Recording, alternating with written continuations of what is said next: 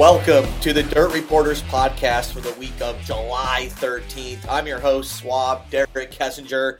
Kovac, I know you were jealous, but I'm back from Disney, feeling good, refreshed. By the way, you guys had a great, phenomenal show with the Todd father uh, back in action finally on the Dirt Reporters. Uh, of course, I'm joined by the editorial staff of Kevin Kovac, Robert Holman, and Kyle McFadden. And Kovac, Brandon Overton is back or did he ever really leave? Because that stat you posted, he was four hundred and fifteen thousand dollars difference from last year to this year in winners' purses at the same time in twenty twenty one to this year. So is he finally back, or did he ever leave?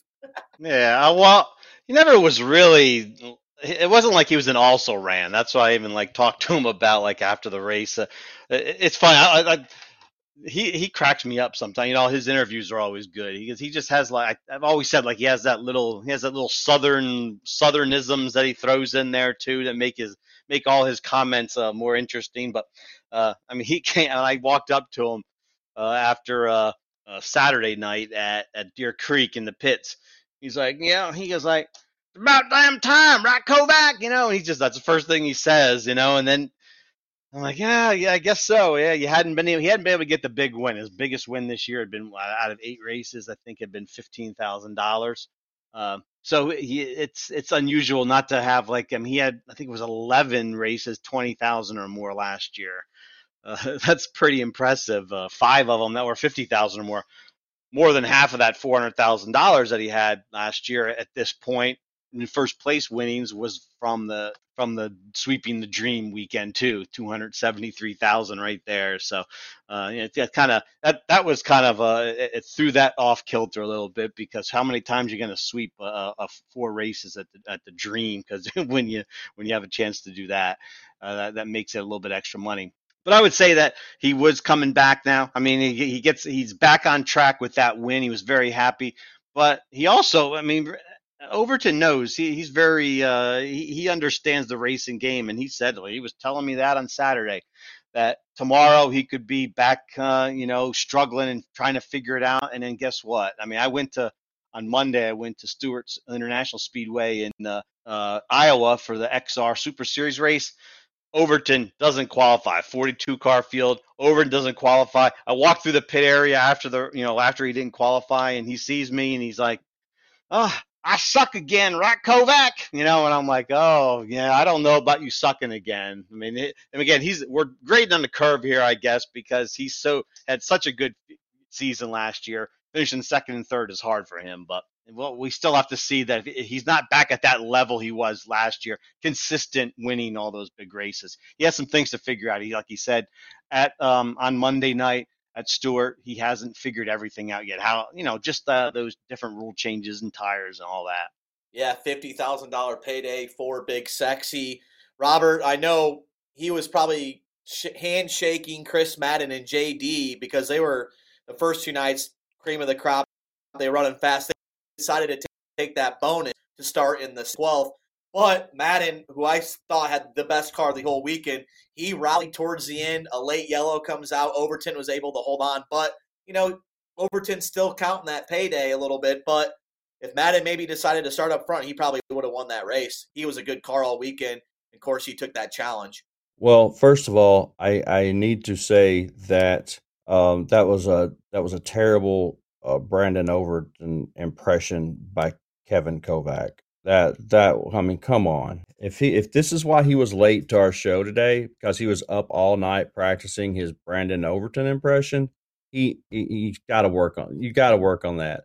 I'm not sure to take if I should take the southernisms as a compliment, Kevin. You know that you mentioned because you did kind of say that make things better, I guess, when he talks. I guess about the things he explains. So I, I'm going to take that as a compliment since I'm I'm down here in the South as well. Uh, but the but the accent and the um, and the impression, uh, you didn't have that quite dialed in. I mean, yeah, I got, I got to throw a little piece. I got to throw a little chew in or something too. Maybe that's why. That's why. Right, right, Derek. That's probably why we didn't uh, get that. I didn't get that exactly right with Overton because he has that. I mean, we know Grizzly what kind of chew he has now pouches. too. Grizzly wintergreen. Grizzly pouches. wintergreen pouches. Exactly right. We know that now because he asked us to pick him up some at uh, or as Derek did uh, at Lernerville because uh, needed to get some at Sheetz Form or somewhere, 7-Eleven, wherever we got it, right? But uh, we know maybe we got to well, put some. I'll try some of that next time.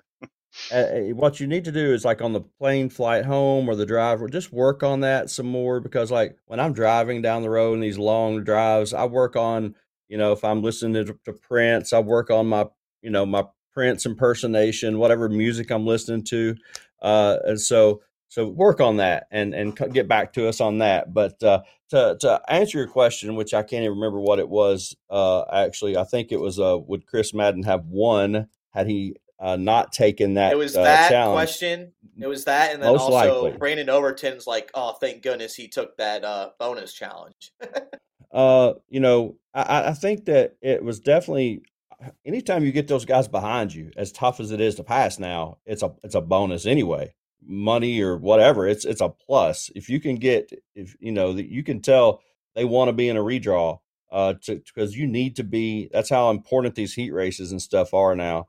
So anytime you can get the two best guys who who have you know for the last what three four five weeks they've been neck and neck in our uh, dirt on dirt power rankings poll just to see, and they've been tied a couple times to see who's the best in the country. So anytime you get those two guys behind you at the start of a feature, and you don't have to actually pass them. So I don't care who you are, if you can start in front of them, you're gonna you're gonna fare better. Uh, maybe not always hold them back, as we saw with that late late caution there. That Madden is confident he would have won that race had it not been for that caution. Very confident that it was his race uh, uh, without the caution. So uh, so you know, had he been in front already, yeah, it would have been it would have been very tough for anybody to have. Uh, you got clean air. You can go the line that you want to. You've got so many different, you know, a lot of guys will say it's difficult leading a race when you're running through traffic and whatnot, you know, but at the same time, if you're good enough, you can kind of sit back and pick your spots on where you need to pass a guy in traffic. Whereas when you're chasing somebody, and you got a little a guy that's that gets through traffic and you're like oh i got to go now. It's just a little more treacherous. So uh, definitely overton uh, was was like you know we need to take advantage of this. I'm not sure he was like patting him on the back saying you know thanks for thanks for taking that you know challenge whatever but i guarantee you he's sitting there thinking okay we got him behind us we've got to take advantage of this. This is our opportunity to get uh, that first fifty thousand dollar payday for us this season. Yeah, and Kyle, how shocked were you that JD and Madden decided to do that? Because I feel like in the state of our sport, if you're that good, you're starting up front, you ain't gonna take that challenge. They're like, you know what? Whatever. We don't. We're not battling for points. Let's try to make a little extra buck. But I was kind of shocked that both of them took it. Yeah, I think also too. You know, Robert drew a pretty good point. You know, say if like you know they hadn't won what they've won in terms of like winnings this year and earnings and money uh would they take the easier route over the weekend on saturday and have a clear shot at the 50k could look at it that way too. Starting row six in a 75 lap race i think it was right? That's not uh terribly far-fetched. So um and especially with i was more shocked honestly that jd only improved what two two spots the whole race. You know, he started eleventh and finished ninth, and you know Madden he was able to drive right on up through there, and and and you know probably should have taken down Brandon Overton. So um, I wasn't too shocked. I think honestly, you know, with the format deal that they had, you know, starting them on row six, I think that's that's perfect. I, I think row row ten you know that's that's that's too easy to turn down you know row seven you know you start 13th and 14th i mean that's pretty deep. You know starting 11th and 12th i, I don't think that's a you know a uh, too tall of an order but i mean obviously as robert said i mean it's so hard to pass. I mean i've the deepest that i've seen a winner come from this year in the field in person for me was tim mccreadie back at alltech in april. He started 11th and uh, even then, I mean, he, he had to fight, you know, tooth and nail to get on up through the field. So, um, no, I actually wasn't too shocked by it. Probably if Madden would have started on the front row, you know, it'd probably be a different conversation. But then also, too, you know, Brandon Overton looked really good and he was due. So uh, I guess things just happen. I'd actually like to see more events maybe take on that format, you know, where, where you have the preliminaries leading into a big finale uh, to give the winners, you know, of those prelim nights that option, you know, to drop back and and and uh, that's if that's available, if the money's available to even do that. So I liked what the Gopher Fifty did this past weekend, and it makes for good good conversation and good uh, hypotheticals too. You also have to consider that uh, Chris Madden came from 11th the night before or a race or two before. If he could do that in such a short amount of time, you know, think about he's probably thinking, hey, I did, you know, eh, that's how good he was. He did it in like 25 laps or 30 laps, whatever that race was the night before or uh, day or two before. Thursday so, night. So you're you're right, Kyle. It definitely wasn't far fetched for Madden to do it because you know he was he had proven how good he was at that track. It's one thing you get there and it's your first night there and you don't know how good you're going to be and you don't know how the feature's going to race or whatever. But when you get there and you run a race or you've already ran a race and you've already done it once coming from 11th, it's not that far fetched. Kovac, you were on the scenes. Uh, you could just tell that Madden was pretty confident, and obviously he was pissed off after the race because he thought he could have won. But he would have started in the front row, we're not talking about this. He's still fifty thousand dollars richer. yeah, yeah. I guess you could say he was kind of playing with a little bit of house money there because he has uh, he had already he went over six hundred thousand dollars in earnings. Uh, for the season when he won that 5000 the first night on thursday from 11th and that was an impressive run uh, but everything really did go well perfectly for him in that race. I mean, he made a three wide pass with a, a few laps to go. Uh, Brandon Sheppard and Jonathan Davenport off of four to win that Thursday night race, which is how many times is that going to happen? Is it, are those two? Are you going to pass those two? He knew how much uh, Madden knew how how impressive that race was too. Uh, uh, so I mean, he, he had a chance there. Like, hey, you know, we we've made a lot. I could I could go for a lot more. You know, like he was just trying to make he was trying to to make that into even more money that that he's won. And uh, and and like Kyle said, it wasn't he wasn't going to he wasn't going to last. He was only going to 12th. Uh, and da- Davenport went with him. I mean, I think if Davenport turns that down uh, when they did the, you know, when they asked him if they're going to take the challenge, I think that maybe you know Madden doesn't do it because he didn't want to be. He figured, hey, well, we can race uh, Davenport up through the field. I don't think you wanted to have Davenport after winning the night before uh, on the pole and, and spotting him that many spots. Uh, so that that that factored into the the situation too. And also remember, neither of those guys are running for points. I talked to Tim McCreadie, who was started fourth, would have in the original lineup, and in the second row would have had a chance to take that challenge also if the first two guys didn't. So McCreadie would have had a had an opportunity to to move back, but he said it was most likely he wasn't. Uh, not with a championship on the line, you know. I mean, yeah, it's so many things. I mean, er, he's running, he's neck and neck with Brandon Sheppard for that title. He did take the point lead back after Deer Creek, also. So that gives him, uh, you know, more throws it more in a factor, and that's why it's going to be tough to get ever get like a, a series points chaser to do it during a during our series race. Uh, but guys like Madden and Davenport, that was a perfect storm for them to take that challenge. Yeah, and Kovac, you led to my next next thing I was going to ask you. The weekend winner was Brandon Overton, but as an overall season, T Mac takes the lead on Brandon Sheppard, who went, you know, backwards in that feature, and they actually went 900 miles or whatever it was back to West Virginia to get a new car ready because they found that it was bent. You don't see that a too many times where a team is already out west going all the way back to the east coast to West Virginia. So it, should we hit the panic button on the one car? T Mac's in the lead. He's always consistent. And you know, a lot of rumblings are saying, "Oh, about time, Sheppy. They're in a Lucas Oil hunt. Blue one is. It's not World of Outlaws. It's a lot tougher to win this one." Yeah, it's it's tough. There's definitely tough competition for uh for Sheppard there, and he struggled a little bit, like in that, uh, you know, from the May from when the Show Me 100 through uh Smoky Mountain, you know, West Virginia, Smoky Mountain, those three straight big races that with Lucas uh, he, didn't really run well. He got a little bit better in the Firecracker 100 at Lernerville, and then he wins Muskingum County's thirty thousand dollars. And that kind of when he, he swept the weekend there, both of his races that he ran, including the preliminary, you kind of felt like, hey, he's now he's getting back on track. His first, uh, you know, over twenty thousand dollar win in a, in a couple years almost. Uh, and that, that was a that was kind of a, a good breakthrough for him. And then he goes to he started off really well at Deer Creek too. He he nearly he nearly won the first night. Uh, if it hadn't been for that Madden pass, maybe Sheppard's in victory lane. Madden pulled off something unthinkable almost to take that race, and and then Friday it, it wasn't. He started near the front of the race, uh, the preliminary feature. He had no, I mean, not thinking that someone would go sideways and spin in front of him, but on a restart, right, well, one lap into the race, Kyle Bronson just got sideways going into one uh, when Sheppard uh, happened to have a good run on the outside uh, going in there. He's barreling in in the corner, and then Bronson's car stalled the motor, gets rammed right by uh, by Sheppard. You don't you don't see Sheppard hit the wall very often, uh, hard.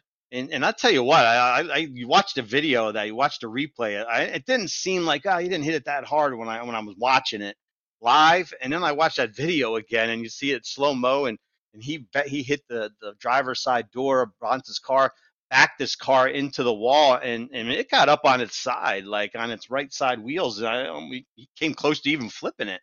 And then you see the car in the pits afterwards, and man, and the rear bumper was was mangled, and and there was uh, the the rear clip had been shifted, so they had to use a porta power to try to fix that. They had to take the fuel cell out, fix it up, and and they were hoping that that would be all right. And then well, you know, it, it's tough to fix it perfectly when you're on the road. Uh, you know, a, a, frame thing like that, and man, and Sheppard was like that car just got worse and worse and worse as the race went on. The track track dried out. He, I think he finished 20th after starting, uh, uh, you know, up in the fir- up in the top. Uh, I think he started up starting uh, fifth.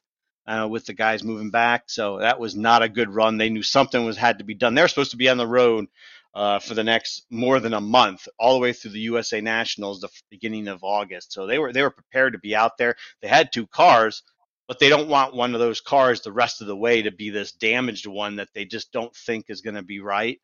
Uh, and they'd be uh, you know worried about running. So let's head home. I mean, those guys and Mark Richards, he's not afraid to drive a truck, that's for sure.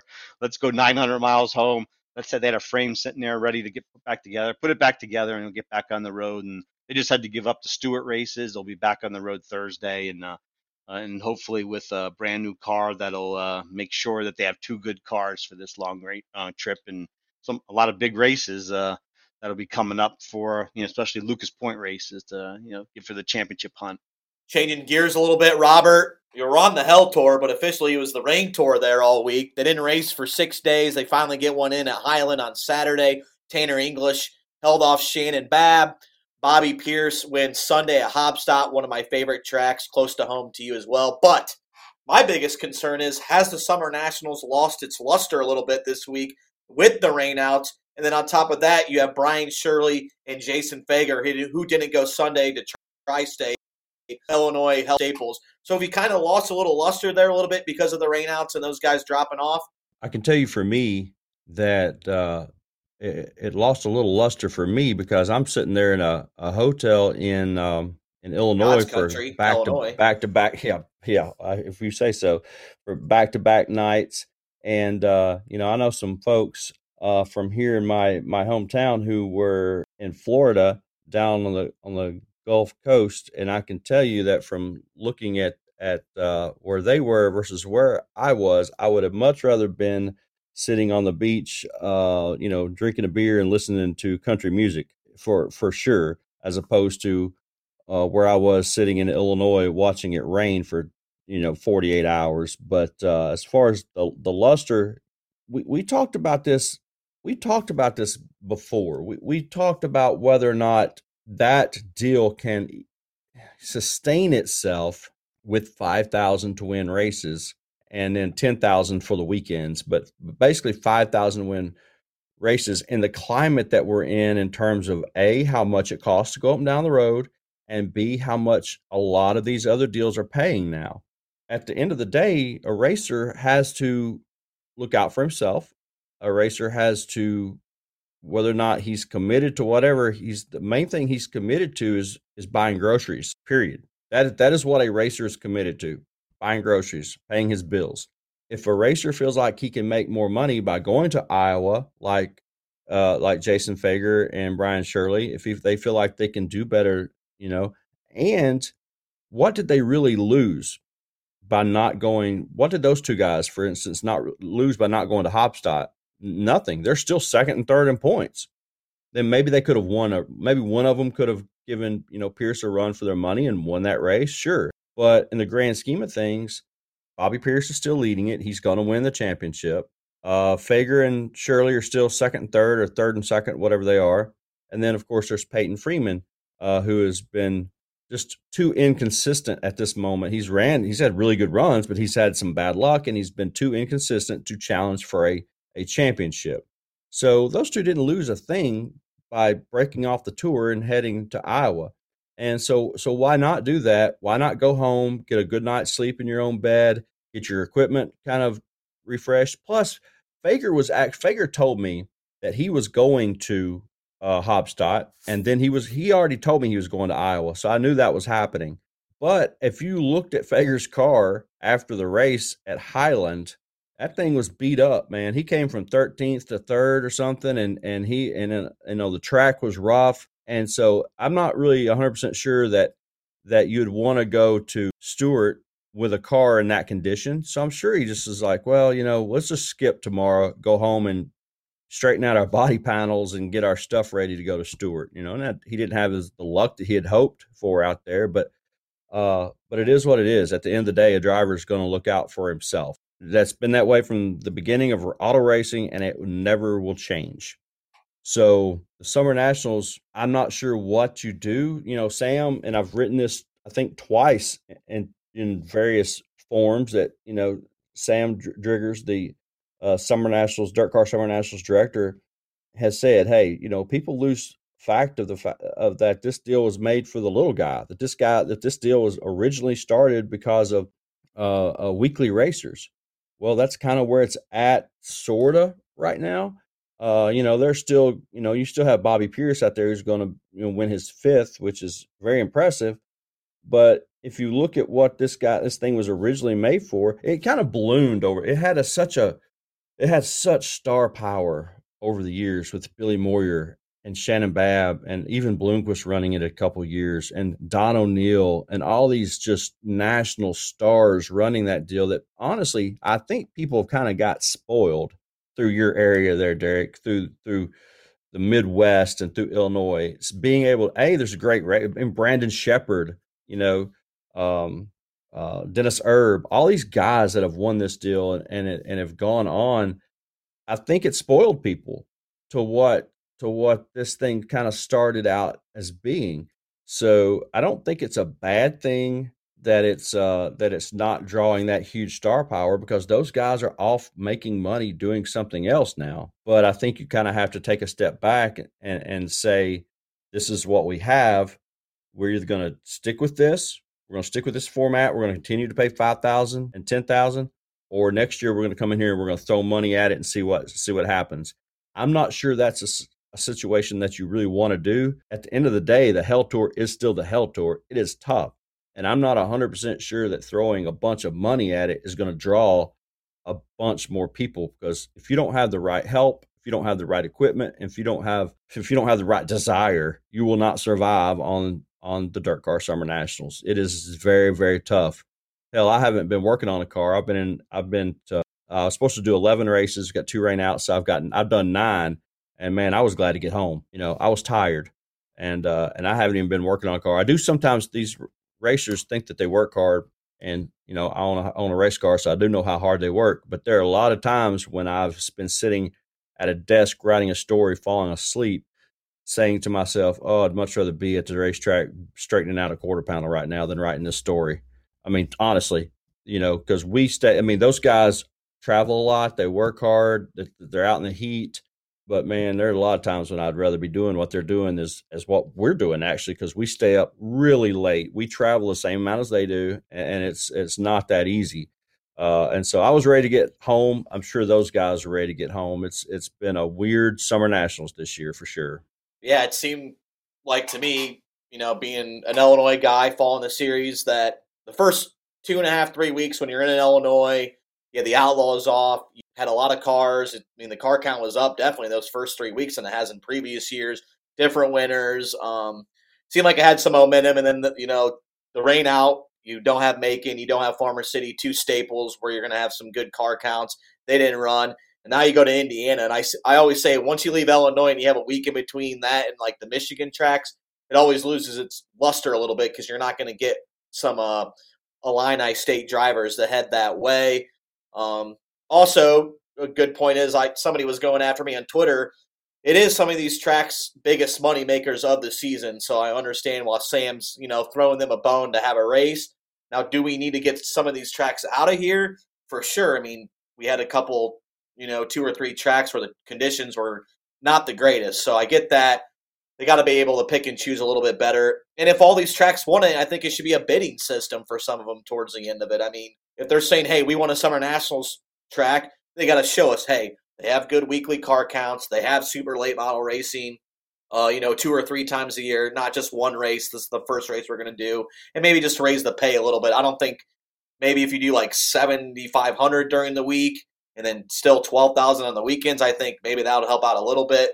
But I'm with you. It is for the little guy. It is for the tracks to make money. So you got to find that uh, double edged sword a little bit there, Robert. So I agree with you on the most part of that. But when you have rainouts like that and you head to Indiana and uh, Ohio, you're definitely going to lose its mojo a little bit, especially in the lane of Lincoln, because you're always going to get the good guys when you race at like the legendary Illini tracks like Farmer City, Fairbury, Spoon River. So those will always still have good car counts, and the heavy hitters will be at those. It's just those other tracks you got to kind of look at and worry about. Kyle, before we get to our thing, what is one thing other than the Summer Nationals or Lucas Oil that caught your eye before we head into the you know the topic for the day? Anything pop up to you? Well, last last Wednesday night, you know, um, the, day that our show drops, you know, that night last week, you know, what a race at Davenport last week, right? I mean, I mean, three wide battle for the lead with with Hudson O'Neill and Mike Marlar and you know Brandon Overton. You know, he could have cashed in there too. So, um, you know that I was kind of going through social media and, and, and just all the people that just raved just about the racing there too, and um, I was uh, I was actually at the Davenport race for the Summer Nationals uh, a few weeks ago, and, and I was very impressed with the the facility and just the racing product and just the whole experience. The uh, just uh, just everything that that track offers, and, and, and you just walk in there and you just lay eyes on it, either in person or or on the TV or on your computer or on your phone, whichever way you're watching, you know, races. Uh, and it's clear the quarter mile track is receiving, you know, the national recognition and, and, uh, you know, it was good to see the Lucas series go back there for the first time in 15 or so years. So, uh, that race was very good. You know, it was good to see Tanner, Tanner English, you know, knock off another victory this past, uh, Sunday. I think that was his third win in, in 12 races. And, uh, I think he's certainly getting closer to his first World of Outlaws victory too. So, and he's not too far behind Max Blair also in the Rookie of the Year chase. I think 22 points behind, uh, and like 170 or so behind uh, Dennis Erb, who has a strong command in the series lead. So, those are the two things that also caught my eye over this past week. Yeah, Tanner English is starting to heat up, and it's a good second place battle there with Max Blair as uh, Tanner will be trying to catch up to him. I don't know if anybody will catch Dennis Erb Jr. as a whole because he's been uh, he's going to go to three racetracks. He's very good at this weekend, so I think he's going to continue extending that points lead. All right, guys. So this topic today, I was just walking on my or running in my morning. I was like, what can we do today? All these races going on. Hell, JD winning the million dollars a month ago. Overton wins fifty grand. T Mac won two weeks ago at Lernerville, and it's already thrown out the window. I feel like I feel like some national touring wins that are ten thousand dollars for the certain guy if they win it, eh, not that big deal anymore. A summer nationals race, you have rumblings. Oh, Pierce wins a summer nationals race at Haubstadt. He's cherry picking. You know, you see that on social media. I don't believe it because I think it's damn tough to win a race. But Kovac, are we in this crazy world in 2022 where wins maybe don't mean the same anymore as they did maybe 10 years ago because there's just so much racing the fifty thousand dollar to win race is now the new twenty five thousand dollar to win race. So if you have a twenty k to win, it doesn't really matter anymore. Are these wins still mean something? I think it does for the drivers because they're getting that payday and maybe a certain race, a cool trophy, and you know get their name in the back of the shirt. But I think maybe as a whole, the population watching, I don't think I don't think the wins mean as very much. Am I wrong about that? Yeah, I, I, wouldn't say very much. You know, like, like that. That's that's tough to say because, like you said, every win you, you still got to be good to get a win, and, and especially you got to be good to get a win on a on touring series that have a lot of good drivers. No matter what, you got to be able to know how to figure out those different racetracks. Uh, but when when there are so many fifty thousand dollar to win races, and these fifty thousand dollar to win races aren't all one hundred lappers. I mean, when you when you think of a fifty thousand dollar to win race for the last two decades, I mean forever almost, really, you're thinking of a hundred lap race. You're you're thinking of a a multi-day show where everything's building up to this big long distance race. And when those when that per, whoever wins that race has it, it's not normal it's not a normal 50 lap or 60 lap or anything like that. It, it's a it's a race that's unusual. It's unique where because you don't have that many long distance races anymore. I mean i guess there was a stretch like in the 2000 stuff where there were more 100 lappers even 10,000 to win 100 lappers you know with like the Hav-A-Tampa UDTRA and and you know that that era there were more hundred lappers uh, that that weren't fifty grand, but uh, typically now like I mean the the this generation of racers know uh, 50 grand races to be 100 laps and and these races this year there's, there's been you know 40 50 lap races. I think there was even 30 laps might have been this year. With bristol was that right? I'm not i can't remember you know i know i just know that all these $50000 races not every one of them has been 100 laps. And and that kind of makes it feel like i mean well that's a you know that that's a regular national touring race that just paid a lot more money. And it doesn't have that you know it just it just loses a little bit of that luster that says hey we we won uh where you can automatically everyone will know that you won a long distance race when you won 50 grand uh, I mean, it's it's it's still tough to you know to, to degrade anybody's wins um, but when there are these big races, it's it's just it isn't the same. I mean, it, I, I, mean, you you just feel it in the pits. I was talking, I think with Mike Hayes, the uh, T, Jimmy Owens T-shirt guy, we were talking about it just the other day at Deer Creek about like, man, these races, these fifty grand races, don't feel as quite as big as they used to be. Maybe they should be 30 grand, put that other $20,000 in the middle and only 100, you got to be 100 laps to be 50 grand or something like that uh, it, it's it, it's it's kind of like reached that point. Uh, I mean, I kind of knew, kind of felt that it would, it eventually would, with uh, so many big money races this year that it's going to make. It, it, just changes the whole, uh, you know, ratio of wins. I guess when you look at them, like ten thousand dollars. Uh, they don't. They, it doesn't seem as big when you have all these twenty and twenty-five and fifty thousand dollar races. Uh, it just it throws off the equation a little bit. But uh, let's it's uh, I, I kind of felt like that would I was worried that would water water it down a little and, and it, it, it feels like it has uh, just when you you, know, you kind of get a good good glimpse of the whole landscape so far as we're in July now. I think that it means for the drivers it's still pretty cool to get the win stuff like that stuff like that. I kind of meant like the fans maybe don't like talk about it as much anymore because we're on to the next race. They're like, oh, T Mac won the Firecracker 100. We're talking about that on Sunday. But then a week later, ah, whatever. Oh, yeah, he won that race. It felt like forever ago. And maybe us as riders or interviewers, you kind of like, you're on to the next race. You kind of forget, oh, yeah, that guy won two weeks ago. It's just so fast moving pace. Robert, though, you have a race team. You tune on it. I feel like as a race team and a crew, the wins still mean just as much as they did 20, 25 years ago because they're tough to come by when you you know you have your own operation.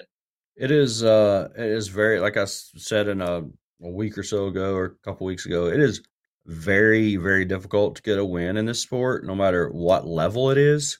I think back to what like Chris Madden and JD like what JD did in 15 and what kind of Chris Madden and I guess where Madden and, and JD are right now. When they pull in to the parking lot, you're like, okay, they're the favorite. Everybody else, you know, is racing for third or whatever. But that's not so much the case as it used to be like when Scott Bloomquist would pull into the pit area in the 90s you knew, or, or, Jeff Purvis would pull into the pit area in the late 80s, you knew you were racing for second unless something happened to those guys. You, you knew it. But now there are so many teams, you know, there are a dozen teams that have a chance to win just, just because they're still the favorite doesn't mean you're necessarily. I mean, yeah, they're the favorite. So if they win, oh, home. Uh, JD won again. Uh, Madden, he's he's up to 600k this year. Overton wins. I'm not sure he was the favorite up there the other night, but he wins. Are we surprised that are we surprised that Brandon Overton wins? No. Are you surprised that Brandon Sheppard wins? No. You know, just because they're not the favorites, I don't think I think there's a dozen guys that when they win, we're not surprised at all. But and because of that parity, it is so difficult to win these races that when they do win, I think they do still I think they do still kind of cherish it, so to speak. Uh, it definitely helps their bank account. Definitely helps them get up and down the highway.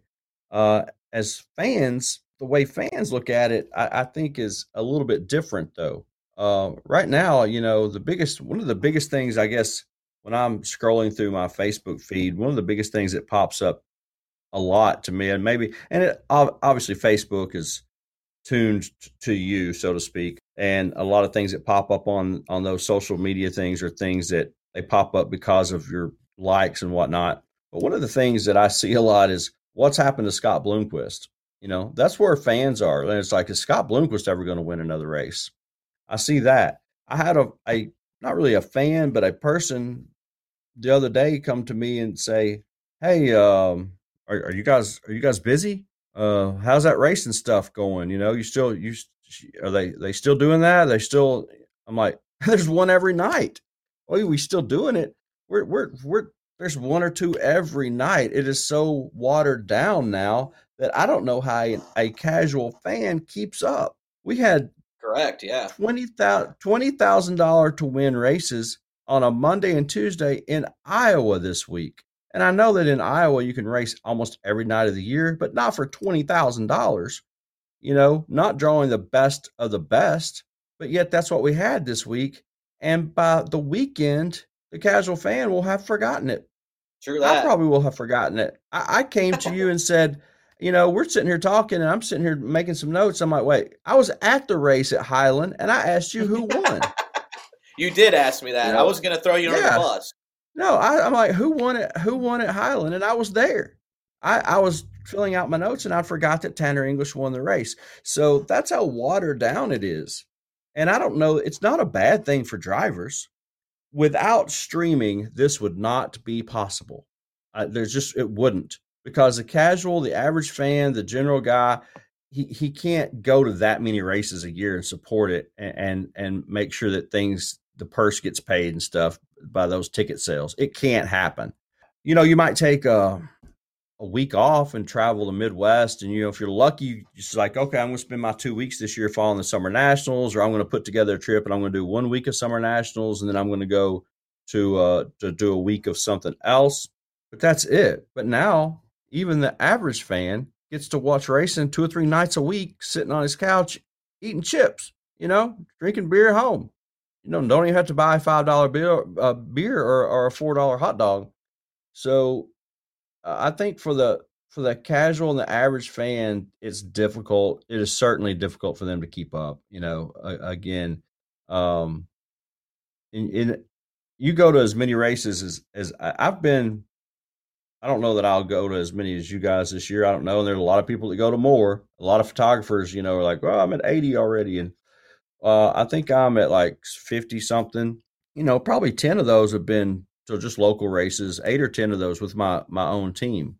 You'd be surprised that when you go to a racetrack, a local racetrack, how those, the average fan that goes to a weekly show at a weekly racetrack doesn't, they're not like us. They're, they're not fanatics like us. They, they are not, uh, in tune with every single thing that goes on around the world in dirt late model racing. They've probably never heard of Paul Stubber.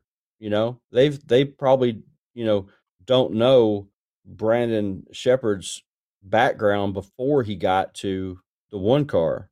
You know, they they don't know that uh, Ashton Winger, you know, is is dating uh, Mark Whitener's daughter. I mean, they're just these things that the average fan just don't they don't know and they don't have you know and, and so it, it's um and there's nothing wrong with that but it's just if they can't it's just too many races for them to keep up with And I think because of the advent of streaming, I think that's the only way that this is this has happened. That's why that's why that's why Derek, you'll have promoters say, we don't want to pay the rest of the field anything. We just want to put that big number on top because the average fans looking at that's the only number they look at.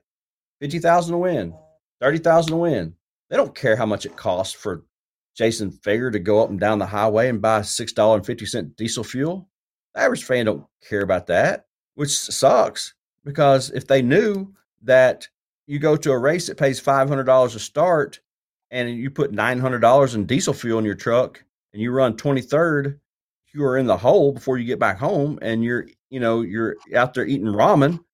It's, it's, uh, the average fan don't know that. And that's why you look at these big races that do, do still stay top heavy and a promoter, promoters will tell you that the average fan looks at the big number and that's what they're going with. So, oh my Lord, I've been rambling, but yeah, it's, uh, it's, it's really watered down. It is really watered down it's good for the drivers because they have more opportunities to go race for you know 10 grand i mean this weekend alone in the midwest you got lucas oil at tri-city summer nationals at farmer city both you know 10 and 12 and then you got the world of outlaws up in wisconsin minnesota area so for 12 grand so you have like within you know a three state radius i know hour wise driving maybe might be eight to nine hours but you have three you're gonna have three different winners winning 10 grand so then like you said on tuesday wait, who won this race up there in Fergus Falls? Oh yeah, Don Shaw won or whatever, you know, stuff like that. I also, Kyle, think it's depending on who the driver is. For example, I feel like now that Bobby Pierce wins these summer nationals races, you're like, oh, okay, you kind of throw them out the window than you did like, you know, eight years ago when he was, you know, in 2014 when he's a young pup. Now you when he wins like I feel like when he moves a needle, it's gotta be a big crown jewel race or a race that pays $30,000 like he won at Fairbury during Speed Week. On the other hand, 10 years ago, if Shannon Babb won a Summer Nationals race, I could care less. I'm like, he should be winning these. But when he wins now a Summer Nationals race, the place goes crazy. It's news because, you know, it's kind of going full circle. It's tougher for him to win. So when Babb wins those races, he gets more luster than, say, like a Bobby Pierce does now because we expect so much for him to win those big races. And like Brandon Sheppard, when he's winning all those World of Outlaws, like 10 grand shows, you kind of throw that out the window. So it kind of de- it also depends. Does the win mean most to the fan maybe watching at home? If depending on the driver and the circumstance, I feel like too. Yeah, for sure. I actually just looked through the, this month of July, and there's literally racing going on every night. 29 of the 31 days this month. And of the 29 days, 24 of those days have at least a, a $10,000 to win show. That's ridiculous. I mean, I look back through 2015 and there was three 15,000 or win or more shows before the dream at Eldora. And shoot, I mean, you can go down the list and, and, and just all the big shows, honestly, that got overshadowed leading into the million, you know, this year. I mean, you, you just go down the line. I mean, it's most certainly watered down. But to your point, I mean, Chris Simpson, when he won at Fairbury, you know, that one night at the Summer Nationals a few weeks ago. Um, you know, he had also knocked off uh, his first win in 50 or so races at Davenport, also a Summer Nationals victory two nights before. I mean, that was monumental for him, right? You know, um, I mean, and that field, that was a great field, you know, that had Dennis Erb in it, that had Bobby Pierce in it, that had the national regulars in it. And so, uh, both those nights he won at Davenport and Fairbury. And so that's just kind of, you know, instances like those, right? I think uh, expectation uh, certainly creeps in. And, um, you know, we like the ref- we like refreshment, right? I think anybody does. You know, when you're doing it every day, you know, it gets mundane uh, every day, and it's kind of the same things to write about or same things to talk about or you know, same things to watch as a fan, right? It's, it just becomes predictable almost, and nobody likes that, right? But also like the atmospheres too. Skigum, that was my first time there. It was last last weekend, July third. I mean, that was a thirty thousand dollar to win show, but you look at the crowd, and it was like, man, like that place was absolutely slammed. And so, like the atmosphere was fantastic. And so, you also think um, you know, everybody's got a different answer to, you know, what what quantifies something that's meaningful, right? even like last week on the podcast or like two weeks ago, I said that Brandon Overton's eight wins weren't meaningful. That just came out of my mouth, right? I didn't even know I said that until Robert, you know, caught me and saved my back. So no uh, Brandon Overton supporters or Brandon Overton himself, you know, would be coming after me and you know saying, "No, you know, I haven't done anything yet that's you know caught your eye or you know caught your attention." Um, but I mean, and then yeah, I mean, there's just so many variables, moving parts and pieces. But what we do know is, I mean, there's so much racing, and uh, that obviously wouldn't be possible without the streams and you know the streaming services and and uh, you know it's. Uh, I'm not sure what's going to happen with it. You know, I know that next month of August it, it, it starts to uh, take the downturn just a little bit. You know, but even like September, September jam packed week or jam packed month of racing. Eldora, you know, they got the World 100 week, right? You know, added one more day of racing to that. Obviously had to, but you know, it's just uh, just more racing. It, it just seems like there's just you know races just being added, you know, which is good. But uh, yeah, it's just uh, it all depends who's winning them and and uh, the atmosphere and, and there's there's just so many moving parts and, and and variables that you know go into what we're talking about here. One more thing, I want to go to Kovac on this. He brought up 2015. That's seven years ago. Dirt Vision wasn't doing the Outlaws full time. Mav TV really wasn't. I think part of this whole thing is the mystique. Because remember, JD on that phenomenal historic run, you're just reading up on it or watching highlights of it on Dirt on Dirt. So like when you when he goes to Fairbury for the Prairie Dirt, when he went to uh, the North South 100 later on that summer and the World 100, you're not seeing him win these races in person or watching it on a stream. So I feel like the mystique just build up, build up, build up. Now, if somebody like Overton went on this historic stretch like he did last year, you pretty much saw every single race. So you're kind of like, oh yeah, I saw him won. So I feel like those monumental moments like that when you didn't see him race in person or watching on a stream for three nights like Davenport in 15, when you saw him race in person, like at the Prairie Dirt, you're like, man, this is badass. You're going to talk about it because it was a great photo finish. But I think you lose that a little bit with it as well. Yeah, well, there's so yeah, there are so many races now. Pretty much every race you can watch, uh, and so I, I believe that that keeps everybody more connected to the sport, and I think it does. There's because there's obviously there's more people watching every race now than there's ever been because uh, they're not just all at the race. I mean, some of these races are still getting I mean, big races. Still seem like they're getting big crowds, you know, and and so you add that uh, to the people who are watching back at home or wherever. I wasn't and, like uh, blaming and streaming. I wasn't blaming streaming. I was Yeah. saying like you. Oh yeah, I'm, I'm not talking about that. You can watch it. Yeah. Okay. Yeah, yeah. I, I'm not talking. I'm just saying that that like there there are there you, you when you have that many races too. Back in the the beginning of the streaming days too, there were only like even the North South 100 Prairie Dirt. They weren't even done live. There was only a select few races that were done live. People would probably look at that like, oh, those those are the biggest races. Those are so huge, you know, and they probably paid attention to those more. And uh, and now, I now I think that with all of them, it's hard to maybe it's hard to pick out which is the biggest races because they're all just uh, it, it's not like special coverage of, of of certain races now, and, and that might uh, make people like think like, well, that's that's that's not as uh, you know like that ten thousand dollar to win race is like uh, it's on just the same as a fifty thousand dollar to win race.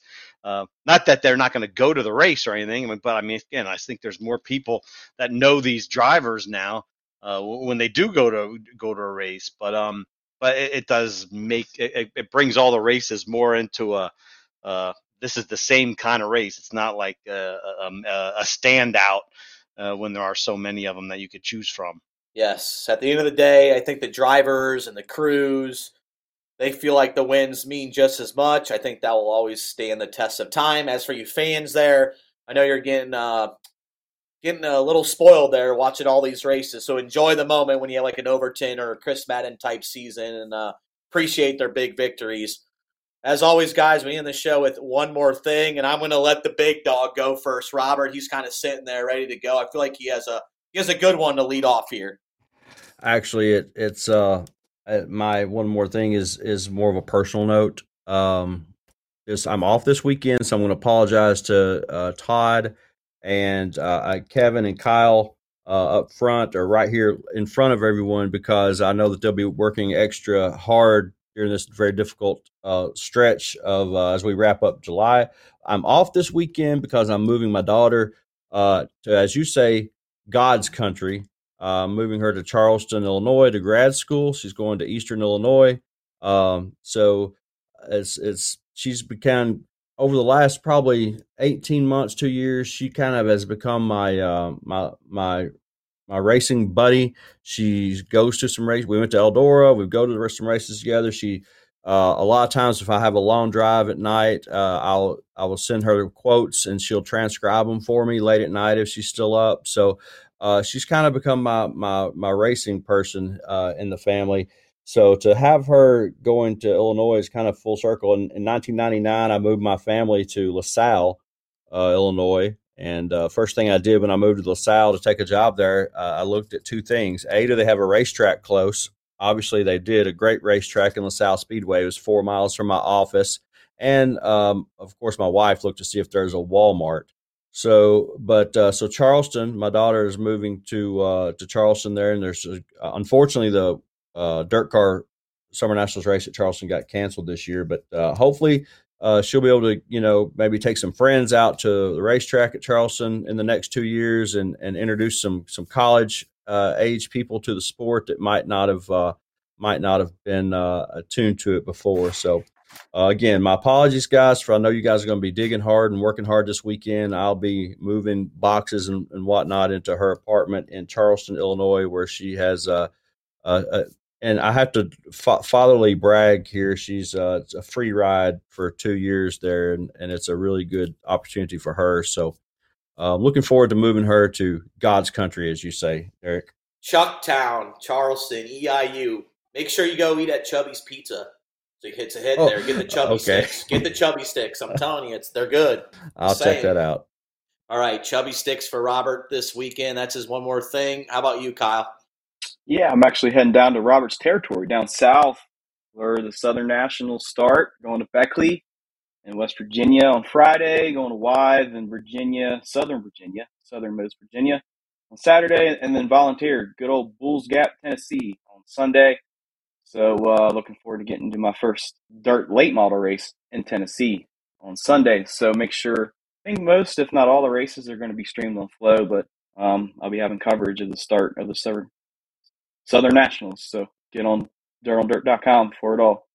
Kovac's a huge Beckley guy, so he's uh, he's jealous you're headed there for that race. Uh, always good racing, slide jobs. I'm to go next. Uh, if anybody hasn't seen the highlights from Brush Creek for the Jackie Boggs race memorial, go check it out. Definitely a race of the year contender for sure.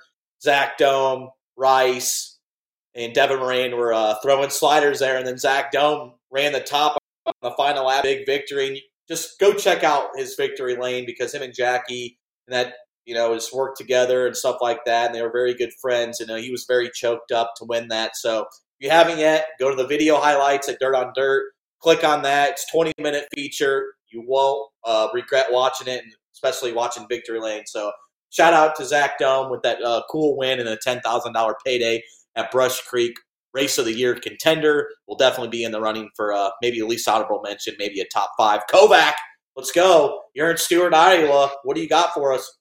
I saw a cool thing uh, during the four wide last uh, on, on, Monday night uh, at, at Stuart, the first night of the uh, two night XR uh, doubleheader there. Uh, it was something different, you know. Like I mean, again, people say like the four wides always, always, you know. I mean, it, it's it's overblown or everything, but the, the flag man uh, the starter at at Stuart, he went down onto the racetrack and he waved the double checkered flags in between the cars going by. Uh, pretty. I mean, that's kind of a you know, I mean, you, you got it gets a little bold. I think I never really see that. I never usually see a, the the flagman right in between all the guys going. I mean, this isn't it's not the widest, right? It's a quarter mile. So everybody better have been. You better be trusting everybody that's like, uh, hey, they know there's a there's a flagman right in between the two rows, uh, you know, side by side here. Uh, you know, the two cars in each row. Uh, but he did it, admit it. I mean, he didn't start the race from down there. I mean, you know, like that that doesn't happen very, you know, that, that that's a, that's an old day thing where you actually start the race from the racetrack. I guess that happens at the Chili Bowl, but not on a bigger racetrack with big cars. But uh, I give a shout out to that flag man for uh, for getting down there and and being right in the midst of all the race cars for the for the four wide. That's pretty cool, Kovac. You don't see too many flag men do that nowadays. Uh, I know Belle-Clair Speedway in St. Louis, when it was open, their flag man would get on the track. But like you said, that's a very, very small uh, fifth mile oval there. So he was kind of had his head on a swivel, but I think he was okay enough to get out of the way. Um, well, this is towards the end of our show. Thanks for everybody to listening. You can check us out next week at the Dirt Reporters, but for this weekend, check out all the editorial stuff uh, the dirt wires, race wires, all points in between. These three guys are working their butt off in the, the summer months in July with so many races. Check out the video highlights at Dirt on Dirt. Check out the live races at Flow Racing. All points in between. This is the Dirt Reporters. Thanks for tuning in.